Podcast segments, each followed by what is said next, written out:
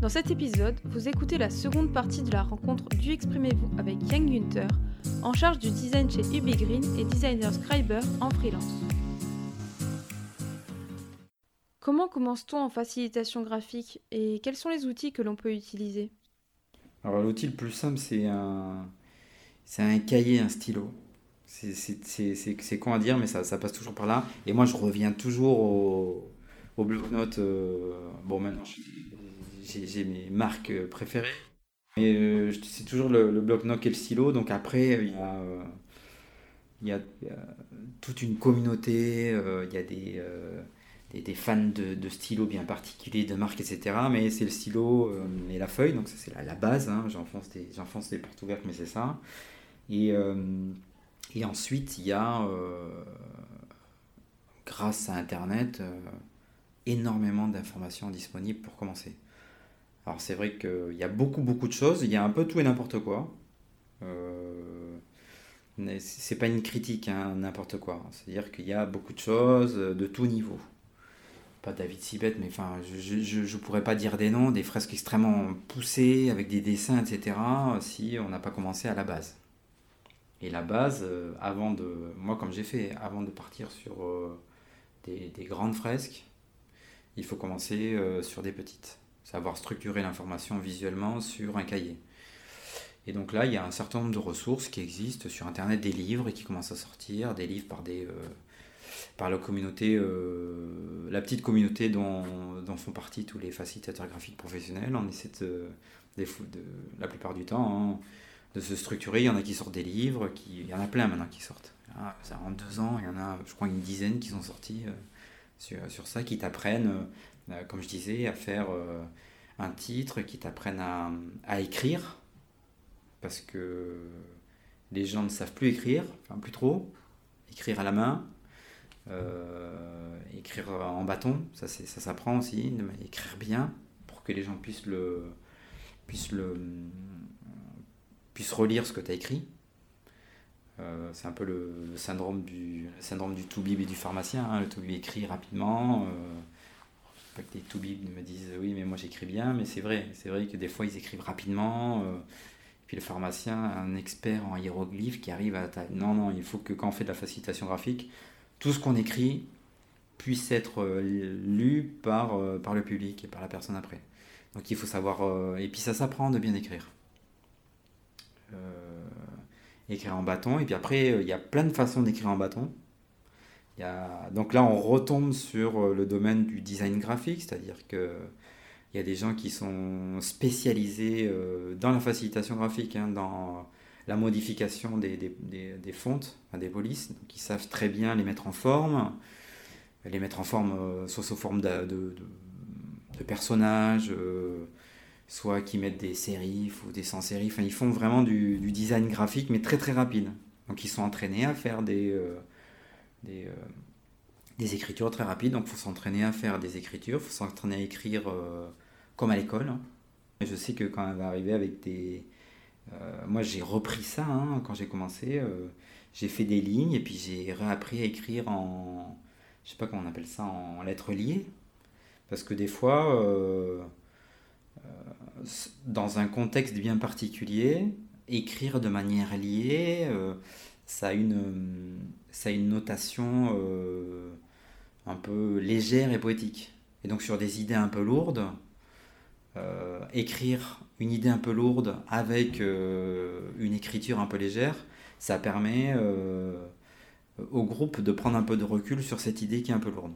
Donc ça c'est aussi un, truc de, facilitation graphique, c'est-à-dire que mettre en forme les idées, pas forcément avec le dessin, mais avec la fonte ou la police, de manière complètement... Euh, alors soit opposée, soit en lien, tout ce qui est lourd, on va prendre une grosse fonte, on va la mettre en 3D, on va la mettre sur, on va mettre des rochers, peut-être de la fumée, ça veut dire, c'est comme si la fonte euh, était descendue du plafond et arrivait comme ça là, donc ça, ça, montre au, groupe quand ils regardent la fresque que c'est une idée bien forte, euh, peut-être un peu trop lourde, ou alors si on veut alléger un petit peu la subjectivité du praticien euh, qui fait la facilitation graphique, il va peut-être la mettre un petit peu en écriture liée quoi. Donc il faut travailler ces écritures ses fontes, ses écritures, etc. Donc on les travaille sur un carnet. Et puis après, il faut travailler, oui, les, les, cadres, les flèches. Et une fois qu'on sait faire ça assez rapidement, on travaille ses, ses personnages. les personnages, le personnage bâton, ça marche très bien aussi. Hein. Il y a des gens qui font que du personnage bâton et il faut pas dénigrer les personnages bâtons. Moi, je continue à en faire et je, je continue à pratiquer le personnage bâton parce que des fois, le personnage bâton euh, bien fait, euh, ça te permet d'aller très très vite sur des idées où tu as besoin de faire plein de personnages. Quoi. Une fois que tu as fait ça, tu t'entraînes sur euh, des conférences. Ça, c'est la partie vraiment technique, pratique, hein, dessin. Et après, pour l'écoute active, il n'y a, il a pas de secret. Hein.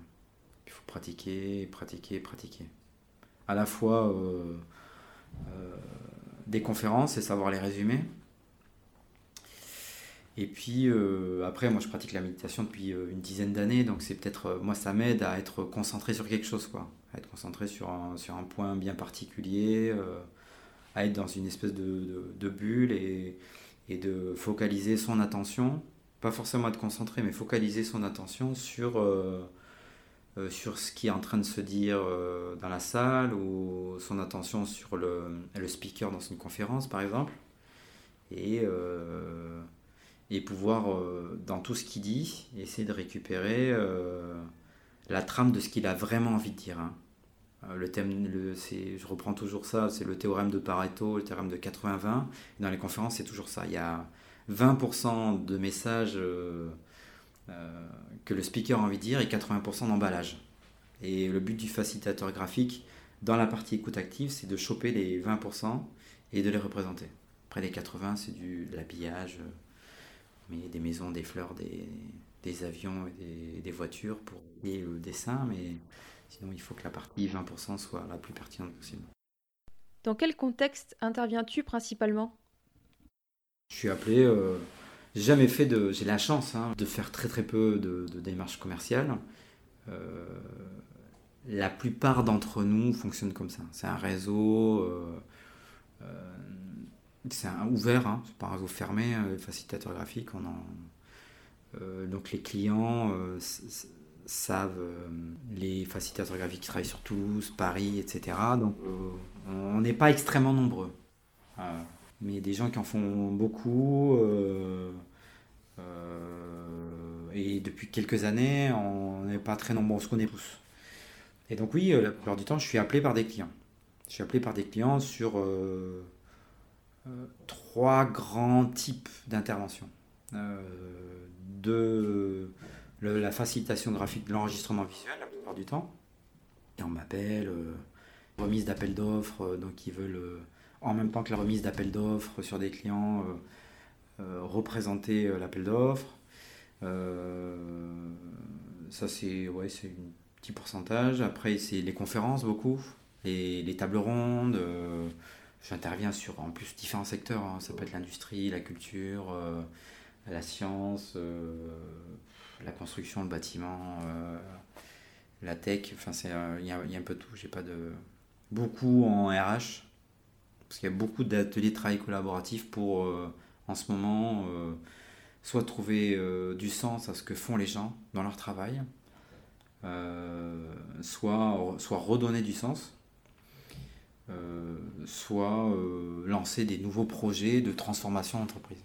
il y a beaucoup de ça. Donc ils ont besoin de, de facilitateurs et de facilitateurs graphiques pour représenter les idées et, comme je disais au début de l'interview, de, de, les projeter dans un univers qui leur permet d'être créatifs sur qu'est-ce qu'ils veulent faire dans l'entreprise, comment ils veulent que l'entreprise se transforme. J'imagine que tu as beaucoup de travail en amont avec tes clients Alors en amont, euh, oui, on a du, du travail de, de préparation.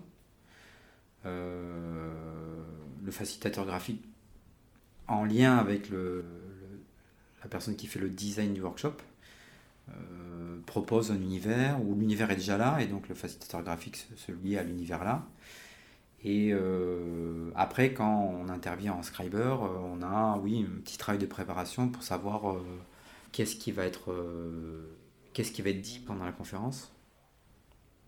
C'est juste les grands thèmes. Après, je sais qu'il y, y, a des confrères qui, des consoeurs qui, qui aiment bien savoir exactement ce qui va être dit pour préparer presque tout à l'avance. Euh, moi, je travaille pas comme ça. J'aime bien être surpris, ce qui me permet d'être créatif en fait. Donc j'ai, je leur demande juste le titre, parce que comme ça, comme je disais dans l'interview, ça me permet de préparer le titre, ça me permet de gagner du temps. Parce que quand sur des conférences où il y a 25 speakers, j'ai pas le temps de, de faire le titre bien précis, dessiné, des 50 speakers. Donc je leur demande le titre et puis comme ça, moi je peux me projeter dans ce qu'ils vont dire et ça me permet euh, dans ma tête ou sur un petit carnet euh, de préparer, préparer mon vocabulaire visuel. Des fois, il y a des trucs. Euh, tous les facilitateurs graphiques, à force de bosser, on a un vocabulaire visuel.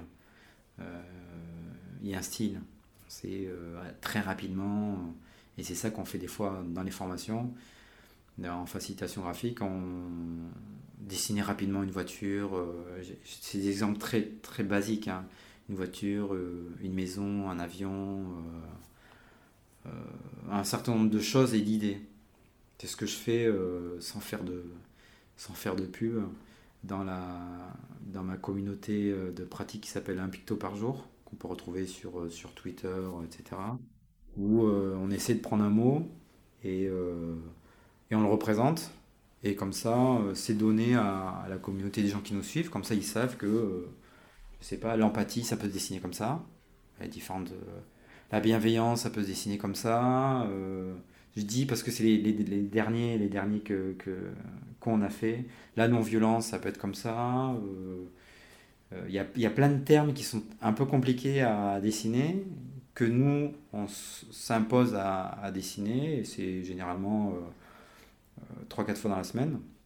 Donc il y en a beaucoup, hein, des pictos par jour, pour, pour permettre aux gens de, de s'en inspirer et de pouvoir les dessiner. Finalement, comment on arrive à convaincre son boss ou son équipe que c'est quelque chose de bénéfique pour le produit? Il y a des exemples très flagrants, très publicitaires de l'utilisation de la facilitation graphique pour, euh, pour euh, synthétiser des idées et communiquer des idées. Euh, je sais qu'à à Davos, le Forum mondial économique, ils embauchent toujours une dizaine de, de FG. généralement, c'est des FG qui sont les plus connus, euh, les, plus grosses boîtes de facilitation graphique. Il y a des entreprises hein, de facilitation graphique qui font que ça, hein. que ça, que ça marche bien, euh, qui utilisent des facilitateurs graphiques pour euh, mettre en forme graphiquement ce qui s'est passé pendant le, forum économique. Et donc, c'est des enjeux quand même mondiaux. Et donc, si des gens utilisent la facilitation graphique pour traduire des enjeux mondiaux et pour pouvoir les communiquer, c'est que ça a quand même un, sens et un intérêt. Euh, donc ça, peut être un levier, euh, un levier pour montrer, voilà, euh, alors un levier peut-être un peu loin, parce que oui, nous on n'est pas Davos, si on est une petite entreprise, etc. Mais ça peut être un levier. Après, il ne faut pas la, proposer pour la proposer, il faut qu'elle s'inscrive dans un projet plus global, si c'est un projet pour lancer, je ne sais pas un, projet du X par exemple, enfin de, design produit, hein, sur un atelier d'idéation, ça peut être très bien d'avoir un facilitateur graphique pour euh, euh, garder euh, et représenter les idées et la dynamique de ce qui s'est passé. Ça peut être un moyen de l'intégrer dans un projet plus global. C'est-à-dire qu'il faut proposer des projets de travail collaboratif en amont du lancement de projet pour que tout le monde soit aligné, pour que tout le monde soit motivé à faire le projet. Et puis pour que tout le monde se rappelle de cet alignement et cette motivation, c'est bien d'avoir euh, une fresque de facilitation graphique qui permet de, de, savoir où on va et quelle était l'énergie qu'on avait à ce moment-là. Quoi.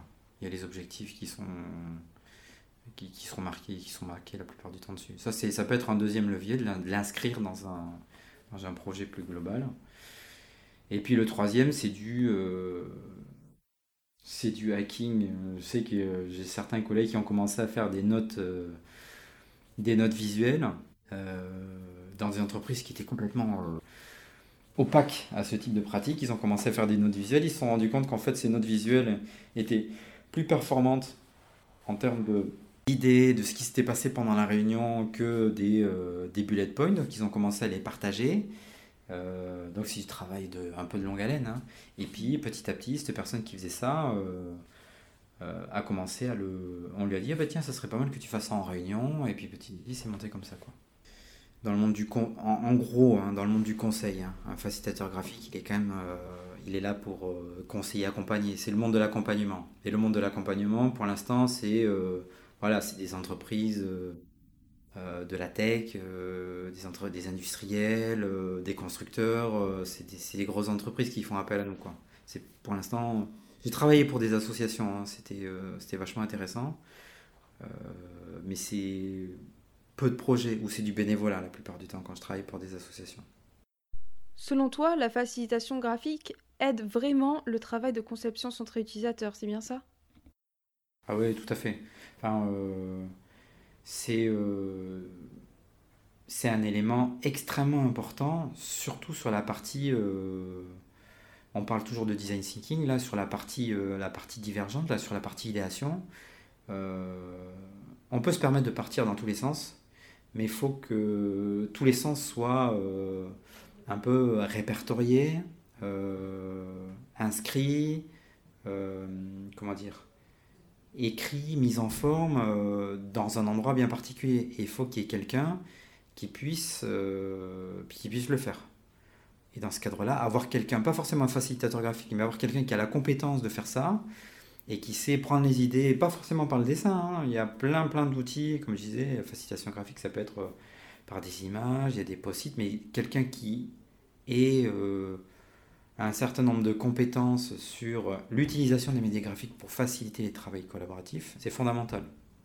Et j'en vois trop euh, dans les ateliers d'idéation, des gens qui sortent des ateliers d'idéation, ils disent ça servait à rien. Parce qu'il n'y a, y a, personne qui est forcément formé. Il faut former les, UX à ça, quoi. C'est euh, indispensable. C'est indispensable, il faut les former à Même s'ils ont des compétences euh, en synthèse, en reformulation, enfin ça dépend à quel degré, hein. en recherche du X ou euh, en UX design. Mais il faut qu'il y ait une, oui, une mini-formation, même si elle est personnelle, même si ça passe pas par le dessin, il faut que dans ces ateliers de didation, il faut qu'il y ait euh, quelqu'un qui sache le faire. Est-ce qu'il existe des formations? Il y a quelques formations qui existent. Il y a des formations qui sont euh, orientées euh, au scribing. c'est du dessin, on t'écoute des TED, on te donne un certain nombre d'éléments de base, comme je disais, les cadres, les flèches, les, les bonhommes bâtons, les bonhommes tout court, les smileys, etc comment faire un bonhomme qui rigole, qui n'est pas content, etc. Et puis après, on, je, simplifie très rapidement, mais après on te donne à écouter une TEDx en français très courte, et puis après tu la représentes avec tous ces éléments dont on a expliqué comment ils pouvaient se connecter entre eux. Des formations très, très bien. Euh, il à avoir des, des, formations euh, mieux animer vos réunions et à l'intérieur duquel il y a des modules euh, visuels. Donc on t'explique à comment dessiner sur un post-it euh, des choses très rapides, avec un carré, un rond, un triangle et une, barre. Euh, et après, nous, on est... Euh, moi, je suis en train de... avec, avec un centre de formation chez Airbus, on est en train d'imaginer des formations, ça c'est en interne chez Airbus, c'est d'imaginer des formations sur, euh, sur la, pratique, euh, la pratique visuelle aussi. Et, euh, et après, j'en connais j'en connais deux, trois qui sont donnés, mais c'est toujours des modules, c'est pas des choses qui sont dédiées, par exemple, aux gens qui font du design thinking ou des gens qui font de l'UX, par exemple. Il n'y a pas des formations vraiment en note visuelle. Pourtant, ça serait vachement important. Les gens qui font de l'UX sont pas forcément des gens qui font du, qui ont des appétences pour le, les, les, arts graphiques. On peut être des gens qui viennent euh, de, de, des psychologues ou des gens qui viennent du conseil. Il n'y a pas forcément des gens qui sont. Euh, alors ça dépend à quelle, quelle partie de l'UX tu le prends, mais euh, les interviews, tout ce qui est interview utilisateur, etc., c'est pas forcément des gens qui sont formés pour faire du dessin ou qui sont formés pour faire du, des arts graphiques. Et peut-être que sur les ateliers, euh, les ateliers d'idéation, où eux en font partie plus ou moins du, système, euh, les former à euh, des, petites bases de, comment on écrit sur un post-it, comment on met les post-it sur une, comment on les regroupe, comment on clusterise, comment on utilise la couleur pour différencier les choses, et puis comment après, ça c'est la première base, c'est la facilitation graphique mais avec des médias graphiques qui ne sont pas le dessin, et après comment on utilise le dessin très simple pour prototyper rapidement. Et là on tombe carrément sur quand on fait du design interface graphique sur du, euh, du whiteboarding ou des wireframes où là tu as vraiment besoin d'avoir la compétence graphique pour savoir faire un, carré, des boutons, etc. Mais ça c'est. On bascule sur quelqu'un qui, qui sait un peu dessiner quoi. Est-ce que tu aurais un dernier conseil pour les personnes qui souhaiteraient se mettre à la facilitation graphique? Un conseil, euh, j'en ai, euh, ai un, il faut pratiquer. De toute façon, si vous voulez vous y mettre, à ça et l'utiliser dans la vie de tous les jours pour expliquer les règles de famille à vos enfants ou l'écrire euh, à la maison ou alors, expliquer une idée à un copain ou alors représenter un, concept très compliqué en entreprise ou organiser un week-end entre potes. le dessin, ça marche toujours très très très bien. Marche toujours très bien, donc il faut pratiquer. Il ne faut pas avoir peur de pratiquer. Et il euh, ne faut pas avoir peur de dessiner parce que, parce que euh, les dessins sont jamais moches. Enfin, dessiner, ça, ça met toujours de la, de, de la texture à l'explication. Même si le bonhomme est, pas super bien fait, même si la maison est pas super bien faite, c'est l'idée qui compte. Et les gens vont se rappeler qu'il y avait euh, une maison, une tour qui ressemble un peu à la tour Eiffel, donc ça veut dire que c'est le voyage à Paris, il faut organiser le voyage à Paris, enfin bref. Là, c'est des choses qui, me viennent à l'idée, mais en tout cas, il faut pratiquer, pratiquer, pratiquer. Toujours pratiquer. Voilà, c'est ça c'est ça le mot de la fin. Exprimez-vous remercie chaleureusement Yang Günther pour son partage, son temps et sa confiance. Merci pour votre écoute et à bientôt pour un prochain épisode de Exprimez-vous. En attendant, n'hésitez pas à vous abonner.